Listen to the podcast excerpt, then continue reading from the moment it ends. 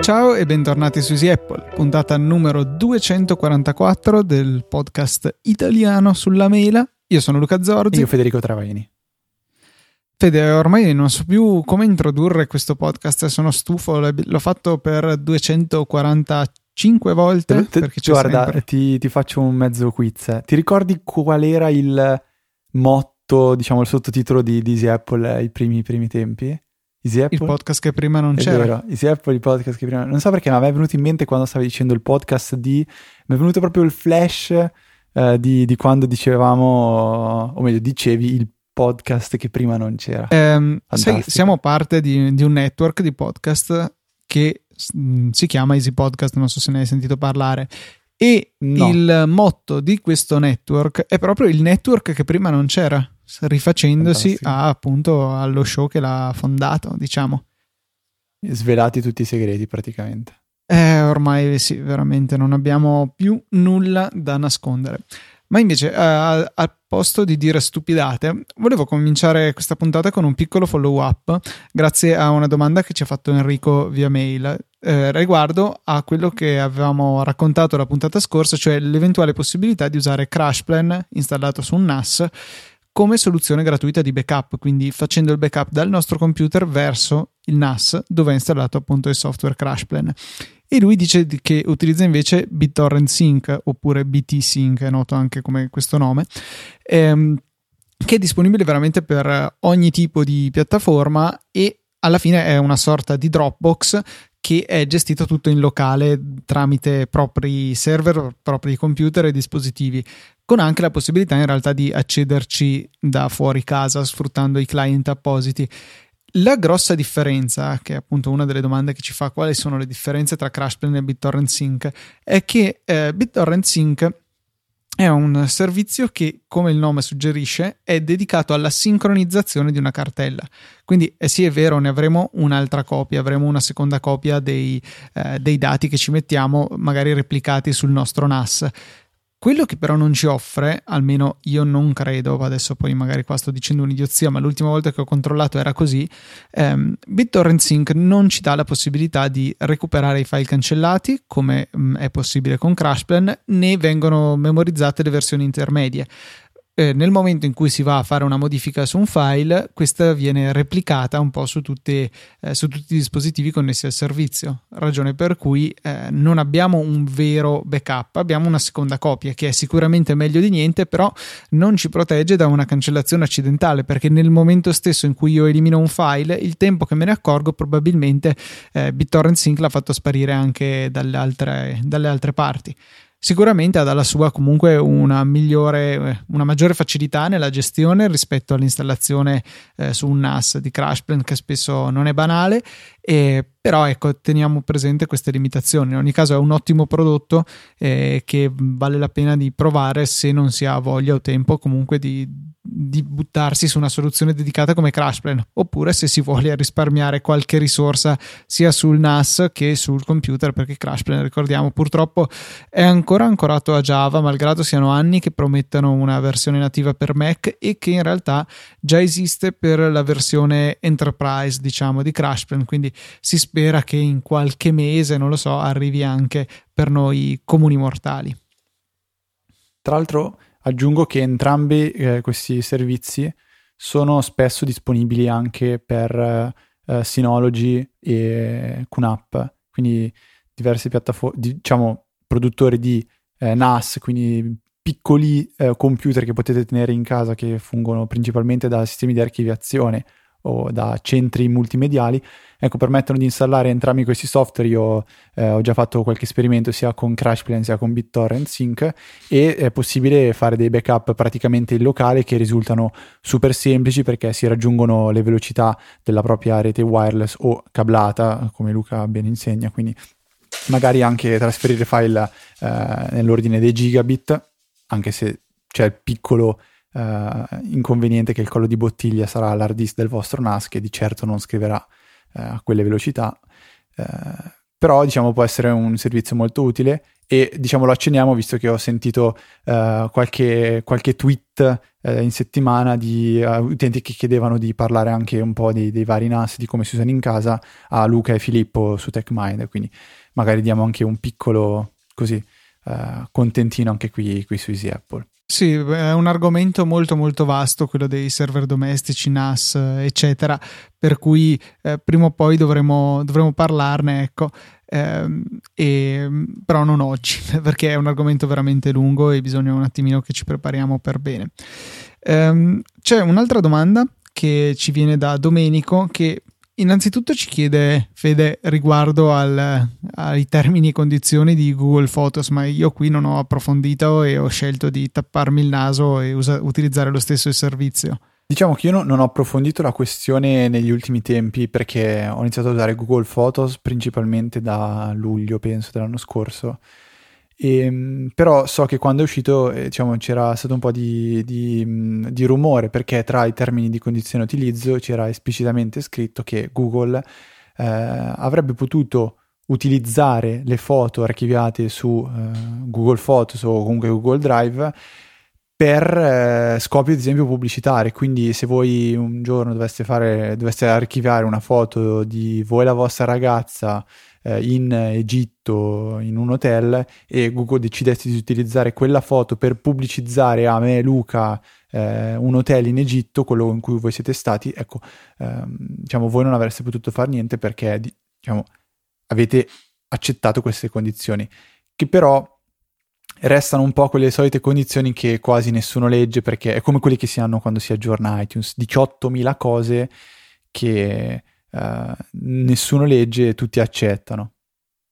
Ok, e niente, praticamente può essere che, che ci siano queste, queste piccole piccole, in realtà potrebbero essere anche un pochettino più, diciamo, meno trascurabili uh, questi, questi pot- potenziali problemi o comunque cose che di certo non, non fanno piacere all'utente, perché ehm, io per esempio Google Photos tendo a consigliarlo un po' a tutti quelli che hanno problemi di backup o tutti quelli che non pensano ai backup delle proprie foto. Allora inizialmente installavo Dropbox, però ultimamente eh, con la quantità enorme di eh, dati che eh, occupano le, le nostre foto e video che scattiamo con iPhone e iPad non eh, possono più essere archivate in toto su Dropbox, che offre praticamente poco più di due gigabyte gratuiti.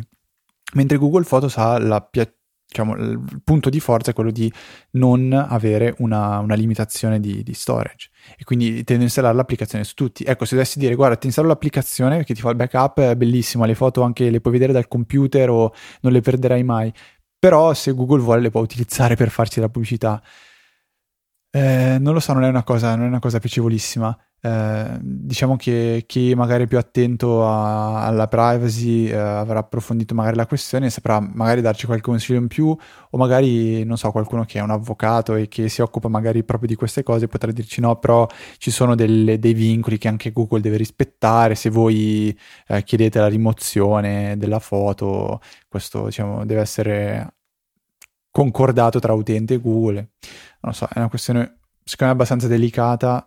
Uh, dal mio punto di vista e anche quello di Luca, diciamo, Luca utilizzava vabbè, uh, Photo, Photo Library di, di, di Apple. In realtà li utilizzo entrambi eh, perché così posso prendermi il meglio di tutti e due. Con Photo Library ho sempre tutto bello sincronizzato tra tutti i dispositivi, e con Google ho quella parte di intelligenza, di eh, processing se vogliamo delle immagini, con la creazione di queste animazioni, tutte le varie cose che abbiamo descritto più e più volte in puntata, che appunto solleva Google rispetto al servizio di Apple. Per cui eh, tutto sommato trovo buono prendere i vantaggi di entrambi.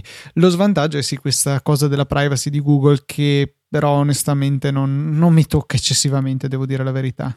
Sì, cioè non ci tocca finché non, non ci troveremo potenzialmente in una di queste situazioni poco piacevoli, però eh, diciamo che per adesso i vantaggi che offre sono, sono diciamo che prevalgono un po' per ora, per ora finché non abbiamo tassato da vicino, cioè diciamo sulla nostra pelle il problema.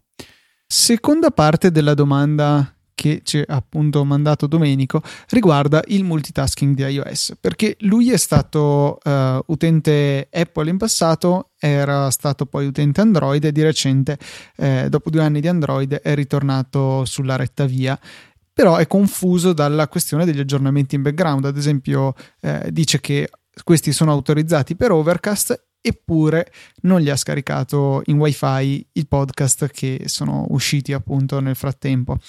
Eh, allora è un po' complesso in realtà come funziona il multitasking, o meglio il background in particolare su iOS, perché eh, ci sono vari modi, varie situazioni in cui un'app per la quale sia stata autorizzata l'esecuzione in background, che di default viene concessa da iOS, le potete trovare in impostazioni, generali, aggiornamento in background, lì avete i vari interruttori per accendere e spegnere il background, la possibilità di essere eseguiti in background alle applicazioni.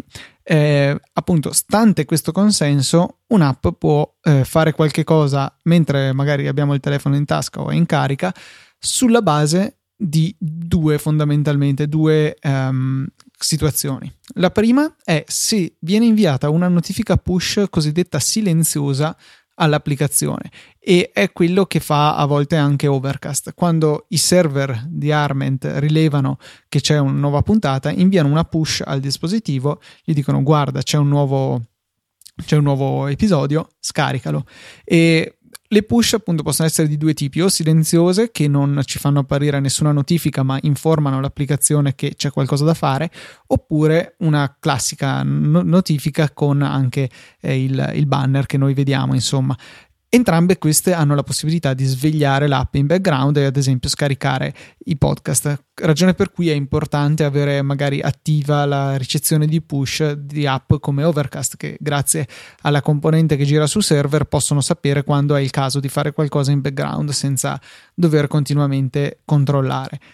Secondo modo in cui è possibile che un'app venga eseguita in background è ogni tot quando decida iOS. È abbastanza vaga come situazione, però è proprio così, nel senso che ehm, viene data dal sistema alle applicazioni la possibilità di fare quello che devono in background se è un'app frequentemente utilizzata dal, dall'utente, insomma, e se l'app non è stata chiusa manualmente dal, dallo switcher delle applicazioni. E ehm, appunto viene data maggiore priorità alle app che l'utente utilizza più spesso, quindi magari queste vengono risvegliate, che ne so, ogni due ore anziché ogni quattro, e la frequenza in generale aumenta quando il, il dispositivo viene messo in carica, perché chiaramente non ci sono più così tante restrizioni in termini di, di consumo energetico.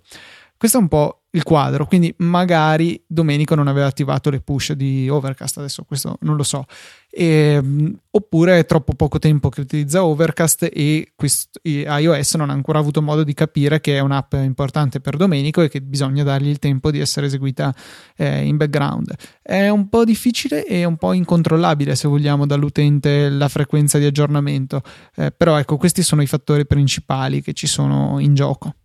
Dovevi, rasp- dovevi semplicemente rispondere, Luca, it, work, it works as magic. Eh, sì. Basta. Basta. Maybe. It maybe cioè, works. Che, che molte delle cose che ha presentato Apple sono state, sono state presentate così.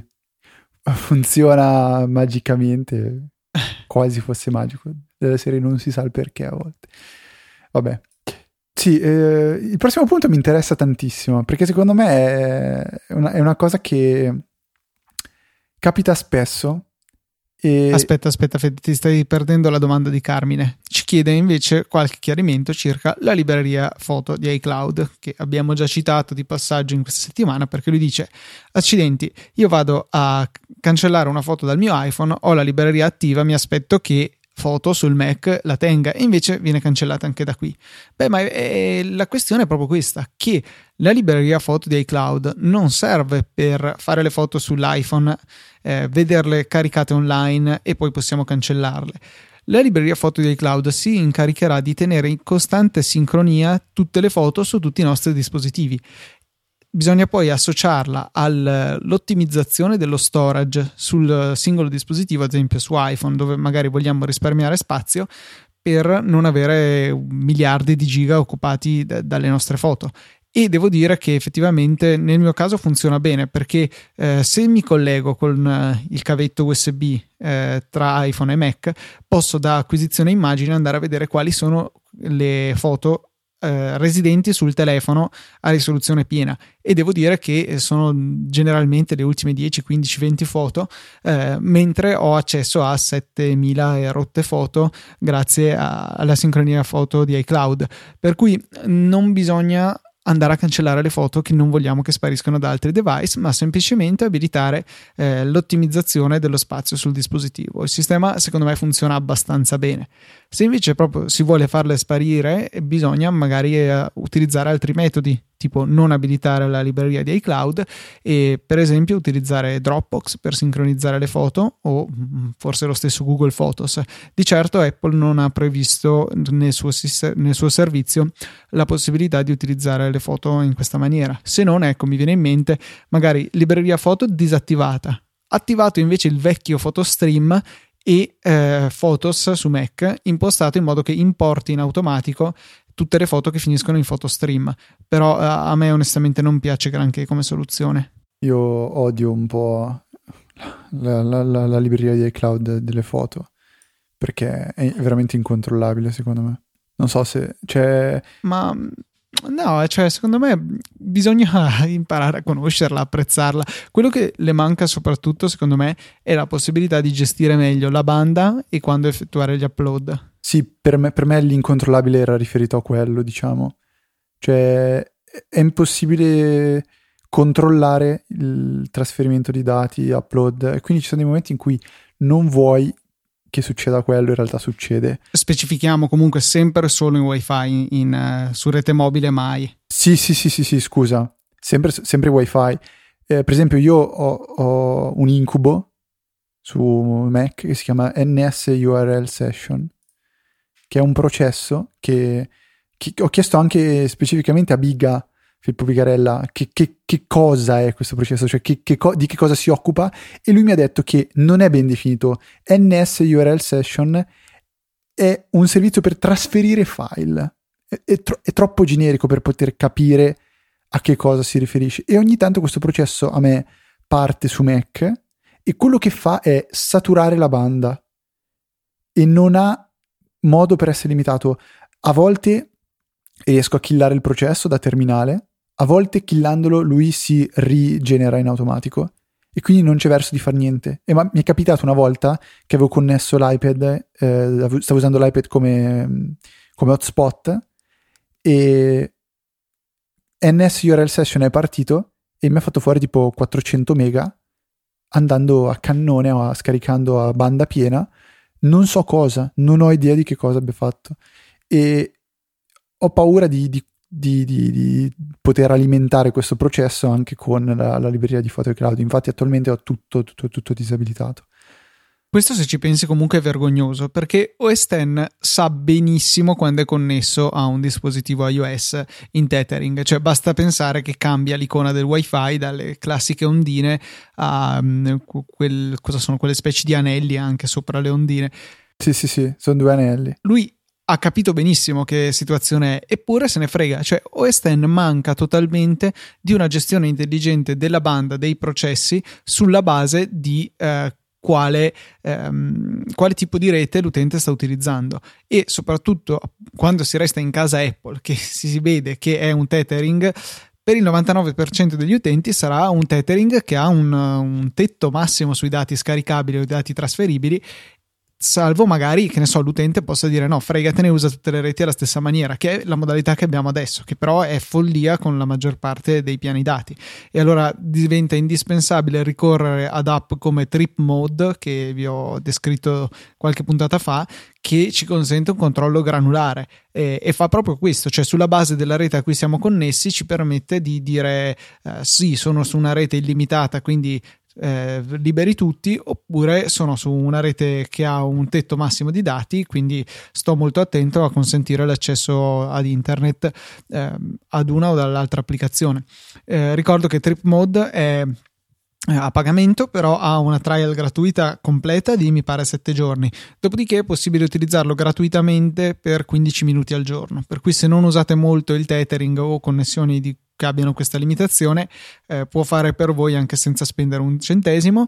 Lo trovate su tripmode punto ch oppure nelle note di questa puntata. tripmode punto ch che era, era un modo per di, cioè eh, era un modo per dire: Fede, inserisci questo mettilo link, mettilo nelle note della nelle puntata note, esatto, però visto non volevo non dirlo siamo... in diretta, eh, però adesso l'ho detto.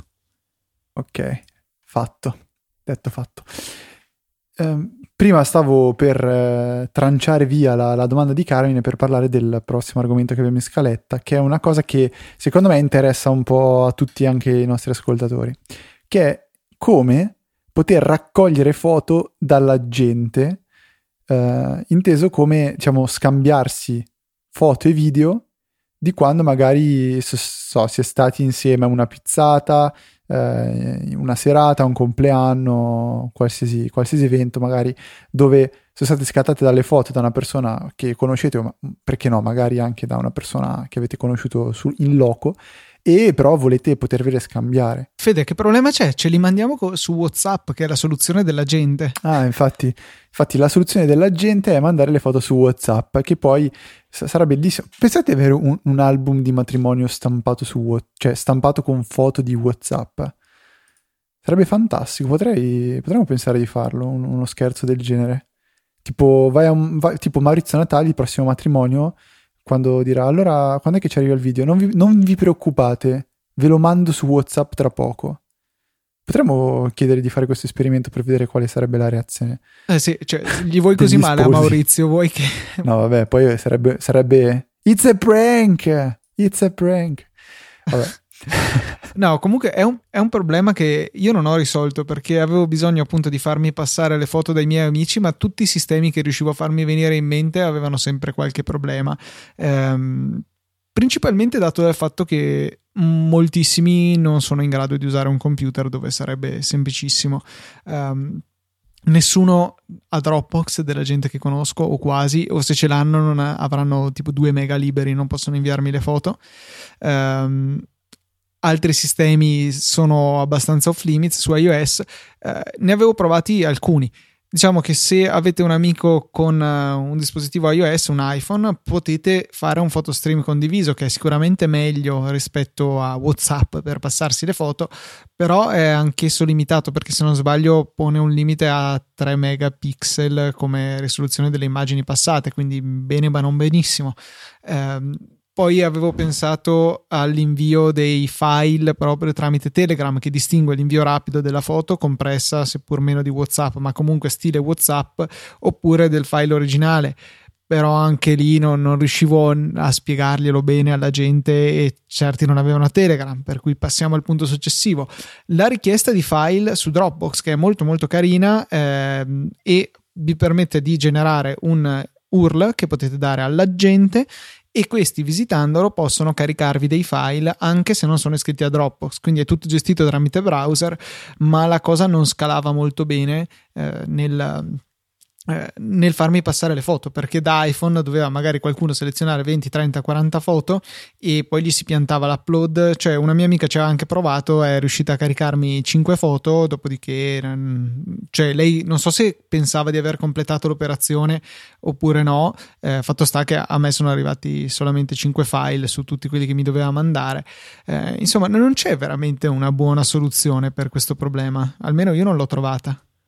Ma diciamo che di sicuro tutti hanno Gmail e quindi tutti hanno Google Drive, quindi potrebbe essere una cosa su cui appoggiarsi, e si potrebbe, ci si potrebbe appoggiare anche Google Photos. Personalmente io uso quello perché funziona molto bene ed è abbastanza comodo, anche se penso che se potessi veramente scegliere, sceglierei di utilizzare Dropbox, perché mi, mi, mi, mi piace troppo il modo in cui funziona e ragiona Dropbox. Però il problema dell'upload che tu menzionavi prima è assolutamente vero. Io avevo fatto alla laurea di mio amico un video, siccome si è laureato in Cattolica, e in Cattolica c'è la, per chi non lo sapesse, c'è la, uh, l'usanza di, del salto della siepe, cioè praticamente c'è questa sorta di piazza centrale in Cattolica Però sostanzialmente c'è questo salto della siepe dove a piedi scalzi il laureato salta la siepe. Eh, e io ho fatto un video in slow motion con, con l'iPhone, e il video è di circa quaranta secondi, quindi un video in mille ottanta p in slow motion, eh, che poi ho modificato leggermente su Mac perché volevo fare uno slow motion a più fasi, eh, e l'applicazione, diciamo, su iPhone si può fare soltanto una, una zona di slow-mo, eh, che io sappia. Quindi ho fatto delle modifiche, ecco, diventa un video abbastanza grosso, e poi eh, per effettuare l'upload bisogna lasciare il Mac a caricare per un po' di tempo. Però secondo me sono tutti problemi, diciamo, che si possono tranquillamente superare, a meno che non sia stati una giornata intera a, non so, alle ICMA, e si, è, si, è fatto, si sono stati fatti video per tutto il giorno con la GoPro e bisogna condividere sei giga di video. Ecco, quella ovviamente è un'ipotesi per cui Dropbox assolutamente non può andare bene, però nel novantanove per cento dei casi secondo me è, è la soluzione che, che può andare bene, anche perché comunque non, non serve che chi uh, scarica le foto abbia Dropbox, perché può scaricare la cartella in formato zip, diciamo. Eh, è difficile, come dicevi tu prima, far capire un po' a chi meno se ne intende di tecnologia di come utilizzare Dropbox e di come Dropbox possa essere un'ottima soluzione ai suoi problemi. Il passo successivo è quello di installare a queste persone Google Photos, in modo che, senza che neanche loro se ne accorgano, hanno già tutto caricato su un servizio di cloud storage. Però, cioè, utilizzando la versione gratuita ci sbattiamo contro il fatto che sono comunque delle versioni leggermente ridotte. Eh, sì, nel... però, cioè, non so se hai provato a guardarle. No, no, si foto. Vedono molto bene. Ho provato proprio a, sc- a scaricare una foto e confrontarla con l'originale. La differenza è molto ridotta, però è visibile, insomma. Cioè, se guardi, eh, si vede. Sì, diciamo che è sopportabilissima. Cioè, non è una foto di WhatsApp, neanche, neanche lontanamente una foto di WhatsApp. No, no, no, no, quello no. Quindi, secondo me, diciamo che forse è, un, è il compromesso migliore che sono disposto ad accettare. Poi, ripeto ancora una volta, preferirei mille volte più utilizzare Dropbox. Anche perché Dropbox ha quella funzione molto molto carina che se colleghi via eh, cavo un, un dispositivo, macchina fotografica, iPhone, iPad al tuo Mac o P C, eh, in automatico vengono importate tutte le foto nel rullino di Dropbox. Quindi non serve neanche fare l'upload al telefono, lo fa direttamente il computer. Io l'ho disattivata quella funzione lì, però, perché... No, a me piace molto. Ogni volta che collegavo l'iPhone al Mac si metteva a tirarsi giù foto che non volevo che tirasse giù. Però è comodo che ci sia, insomma. Beh, era, era, era, era molto bello prima quando c'era ancora Carousel, perché alla fine avere tutte le foto nel rullino era uguale ad avere eh, la, tipo una sorta di applicazione immagini su iOS, però che comunicava direttamente con Dropbox e aveva ehm, un suo perché. Adesso avere tutte le foto nel rullino fotografico secondo me è un po', po', po un, una porcata, nel senso che è un po', confu- un, po', un, po', un po' una confusione unica avere tutto lì dentro buttato senza nomi, senza, senza niente. In realtà, organizzando in album e sfruttando la prima tab, quella che si chiama foto se non sbaglio, che divide per data e luogo, non è poi così male la navigazione, devo dire. Io di solito ehm, utilizzo, cioè creo direttamente da foto su Mac gli album che erano i vecchi eventi di iPhoto, con, che ne so, vacanze al mare, vacanze in montagna, e ci metto dentro le foto relative, e queste vengono portate su iOS dalla ehm, sincronizzazione di iCloud Photo Library, che è un buon sistema secondo me. O in alternativa posso andare per data semplicemente dalla prima tab delle foto, o ancora cercare, dove si possono cercare luoghi, date, eh, abbastanza pratico, devo dire. Mi ero completamente dimenticato di quella tab nell'applicazione Dropbox, perché prima... Eh, no, no, se... non Dropbox, foto. Io sto parlando del, del, cioè dell'app di iOS. Ah, perché io ho capito che parlavi dell'applicazione di Dropbox, che si possono vedere le foto... Ah, quello sì, cioè si possono vedere le foto, però le vedi stile rullino, tutto ammassato. Sì, però anche lì sono divise per data. Praticamente hanno... Ah. reimplementato quello che era Carousel, la, la schermata principale di Carousel, più o meno, nell'applicazione di Dropbox. Prima premere quel, quel tab ti portava a Carousel. Adesso ah, diciamo che hanno reimplementato. Quindi non è, in effetti, forse non è poi così male avere tutto ancora nella, nel rollino lì. Nella, nel camera upload si chiama la cartella per me. Ok, diciamo che abbiamo, abbiamo parlato abbastanza di questo, questo argomento. Giuriamo di non parlare più di foto per qualche minuto. Ok. No, Luca, eh, ho visto che hai consigliato su Twitter due, due diciamo, servizi molto interessanti relativi a Netflix, quindi video, e siamo giustificati, di, possiamo parlarne. Sì, sì, non, non sono foto, per cui ci è concesso. Il problema sta nel fatto che Netflix ha un catalogo in continua evoluzione, vengono costantemente aggiunti nuovi film e serie tv, e però diventa difficile scoprire quali sono. Eh, però è un lavoro che viene svolto molto bene da due servizi diversi che ho scoperto. Il primo è un account Twitter dedicato al, al Netflix italiano, che si chiama Ora su Netflix, che va a twittare ogni qualvolta viene aggiunto qualcosa eh, su, nel catalogo, sia esso un, magari un nuovo film, una nuova serie tv o anche una nuova stagione di una serie tv esistente, per cui tenendo sott'occhio questo account è possibile uh, avere un'idea di che cosa succede su Netflix.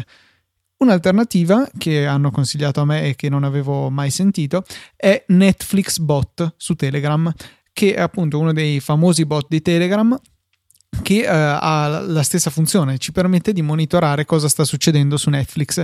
La particolarità che ha è che ci consente di andare a definire più di uno, sto- di uno store, di un catalogo, ecco, di Netflix da tenere sott'occhio. Ad esempio io ho abilitato sia il monitoraggio del, eh, del catalogo americano sia di quello italiano, e poi ho messo muto il, il bot in modo che non mi mandi una push, ma che comunque vedo eh, quando entro su Telegram che ci sono delle novità eh, su Netflix. È molto comodo anche questo servizio e mi ha consentito insomma di scoprire che ad esempio era uscita la nuova stagione di New Girl su Netflix, per dire, e, e è molto molto pratico. Sono due modi diversi a seconda che siamo più spesso magari su Twitter o su Telegram, possiamo scegliere eh, quale è il metodo migliore, o perché no, come ho fatto io, entrambi. Molto interessante queste funzionalità, se non che io ti ultimamente non sto utilizzando Netflix, lo usa più mio fratello. Devi guardare The cento, Fede, è bellissima. I cento, perché c'è un'amica che la chiama The cento. No, no. The cento. Eh sì, sì, è, de- è come H D M I. O a- a- eh, cos'è che è? H D M I. H D M I, H D M I. The cento. No, vabbè. Sembra il decendo. Oh. No, vabbè, mi hanno detto che un po' ricorda Lost come... come... Può no, tram, però come ambientazione così. No, so che mio fratello l'ha, l'ha già visto tutto, perché un anno fa mio papà aveva iniziato a vederlo e l'aveva consigliato a mio fratello, così come The Walking Dead, tra l'altro, perché ha iniziato a vederlo a mio papà. Io non e... mi spiego perché ci sia la seconda serie solamente sul Netflix americano e non su quello italiano, però vabbè, vabbè. Non devi farti queste domande, Luca. Comunque, eh, oltre, oltre dei cento abbiamo un, diciamo, un regalino da farvi, eh, che sono dei codici Che codici per scaricare le applicazioni del buon Francesco Zerbinati, che siamo riusciti a rubare eh, hackerando il suo server. No, scherzo, ci ha regalato Francesco dei codici per eh, Price Radar, per Silenzium e Segui Treno. Abbiamo cinque codici per applicazione, troverete un link nelle note della puntata. Ci permettiamo di fare questo perché non stiamo registrando in diretta, quindi ness- avrete la possibilità di ascoltare la... La, la puntata tutti nello stesso, a partire dallo stesso momento, quando uscirà venerdì alle ore diciassette, e quindi diciamo eh, vi offriamo questi cinque codici per applicazione. Vi chiediamo come sempre di essere, diciamo, corretti, di non prenderli e regalarli ad altre persone, quindi diamo la possibilità a tutti gli ascoltatori di poter scaricare queste, queste applicazioni, che ricordo sono Price Radar, Silenzium e eh, Segui Treno. Oltre questo io vi consiglio un sito che ho scoperto tramite una cosa che non succede mai, ho scoperto tramite Instagram, che può sembrare strano, però sì, stavo guardando le foto più eh, popolari, diciamo, su Instagram, e mi è saltata all'occhio la foto di una scrivania con su un Mac, foto in bianco e nero, molto minimalista, molto molto carina. Allora sono andato a vedere eh, chi l'aveva pubblicata, ho guardato le altre sue foto ed erano effettivamente tutte foto eh, in quello stile, che ricordano un po' minimali mini, minimal, non so se avete in mente eh, minimali minimal mi sembra si chiama. Eh, che, è un, che è un ragazzo eh, che lavora, è un designer per Microsoft, che ha questo stile di recensioni e di eh, foto che sono tutte super super minimaliste, veramente molto molto piacevoli da vedere, e che io seguo ormai da un paio di annetti, e ogni tanto fa anche qualche recensione interessante, tipo di dispositivi Apple, o aveva fatto la recensione dell'Xbox One lui, se non sbaglio, lavora proprio nel, nel reparto di uh, design dell'Xbox One. E comunque questo sito si chiama Ultralinks. Ultralinks, come dicevo, è in quello stile, cioè eh, è un sito molto molto minimalista che ha una controparte che è l'account di Instagram, che è un account interessante da seguire se vi piacciono, diciamo, quel tipo di foto, e un sito che è ultra, the ultra linx punto com, dove ci sono anche diversi articoli eh, interessanti. Uno di quelli che ho visto di recente era eh, dieci siti eh, interessanti di cui probabilmente non ne conoscete, e effettivamente ho trovato qualcosa di, di carino. Per esempio Noisely, che è un sito dove eh, si possono ascoltare delle quelle, quelle eh, musiche eh, ambientali utili magari quando si sta scrivendo, si sta studiando, eh, oppure c'è un sito che permette di, quando si installa eh, quando si fa il setup di una nuova macchina, eh, di, di un nuovo computer, di andare a selezionare da un elenco tutti i programmi che si vogliono installare barra aggiornare, e in automatico vi verrà Eh, fa- vi verrà fatto scaricare un installer con cui potrete installare tutto praticamente in, in un colpo solo. E avevo trovato un altro sito che mi piaceva parecchio, che si chiama Suggest Movie, dove è un sito ancora in beta e si può andare praticamente andare a eh, cercare, in particolare anche su Netflix, eh, dei film che eh, possono interessarci, eh, sfruttando eh, qualche algoritmo di, di ricerca e una visualizzazione un, un pochettino più carina.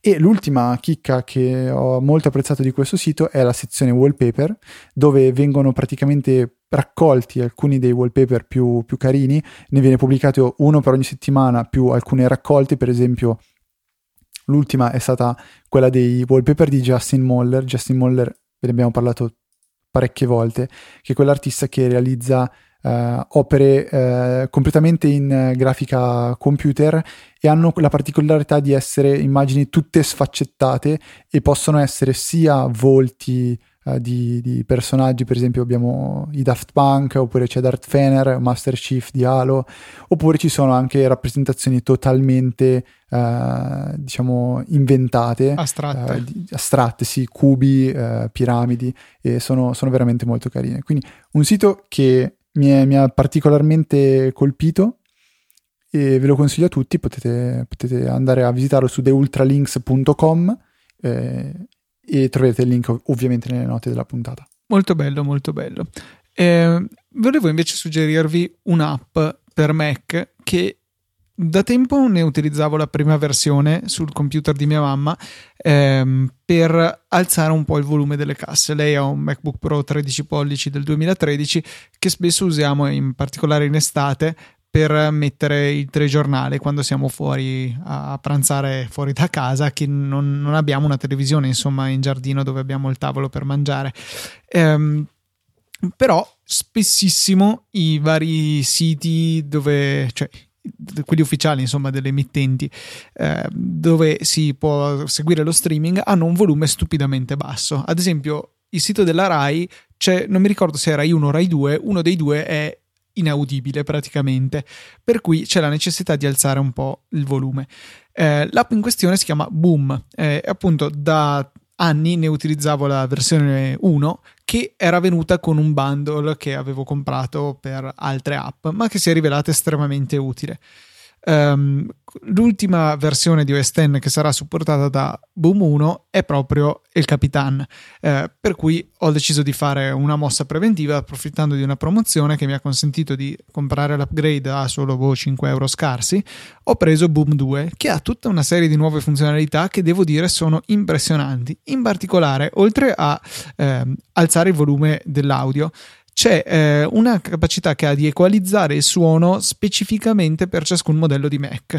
Questo viene riconosciuto dal, appunto da Boom due, e eh, gli applica una curva di equalizzazione in modo tale da mh, cercare di rendere più eh, naturale possibile e migliore possibile la resa sonora degli altoparlanti. Eh, c'è la possibilità di attivare e disattivare eh, questa funzione separatamente dal semplice incremento di volume, e è davvero interessante andare a accenderla e spegnerla e sentire che razza di differenza riesce a fare. Io onestamente non pensavo che fosse possibile, semplicemente equalizzando con cura eh, il suono, riuscire a migliorare sostanzialmente la qualità eh, sonora degli altoparlanti del Mac. Quindi veramente un'app estremamente utile in tutte quelle situazioni in cui appunto abbiamo necessità di aumentare il volume del sonoro del nostro computer e, perché no, nel mentre anche migliorarne la qualità. Eh, un'app davvero ottima e che normalmente costa dieci dollari se non sbaglio, ma li vale decisamente tutti. Controindicazioni? Uh, è un po' uh, deve esserci una piccola applicazione in esecuzione nella menu bar e um, una controindicazione, se vogliamo, estetica, è che voi vedrete come eh, scheda audio selezionata del computer il dispositivo virtuale che crea Boom, ma poi di fatto non è, non è assolutamente un problema. Questa è solo una cosa per um, maniaci ossessivi compulsivi tipo il sottoscritto. Quindi non è, non è che potrebbe, diciamo, mi immagino la domanda di molti ascoltatori, ma non danneggia le casse del Mac? No, no, no, no, anche perché, cioè, comunque è opportuno non portare il suono alla distorsione. Lo sentite benissimo quando state esagerando con Boom, perché distorce. Non fate più volume, fate semplicemente più distorsione. Per cui basta tenerlo lì appena sotto e, e la cosa va bene. Cioè, serve per alzare tutti i suoni a un livello tale che sia veramente il massimo concesso dall'altoparlante e non molto meno, come eh, spesso capita. Anche i film spesso hanno questo problema, che hanno un audio e non si capisce perché veramente basso. Vero. Non so se, Fede, hai mai fatto caso che a volte in alcuni ehm, in alcuni serie tv, o in particolare ho notato questa cosa, eh, cambia il volume dalla lingua italiana alla lingua inglese e solitamente l'italiano è più forte. Non so perché ho notato questa cosa e, e non so cosa sia l'italiano. Ah, ok. Eh, e Boom è comunque in grado di rilivellare le cose. No, non... È molto molto difficile che ascolti qualcosa in italiano, anzi oserei dire che non ascolto praticamente mai niente in italiano, quindi no, non posso, non posso confermare questa cosa, però sono interessatissimo a, a quello che hai appena tolto dalla scaletta. Perché ne vuoi parlare o perché ne vuoi parlare nella prossima puntata?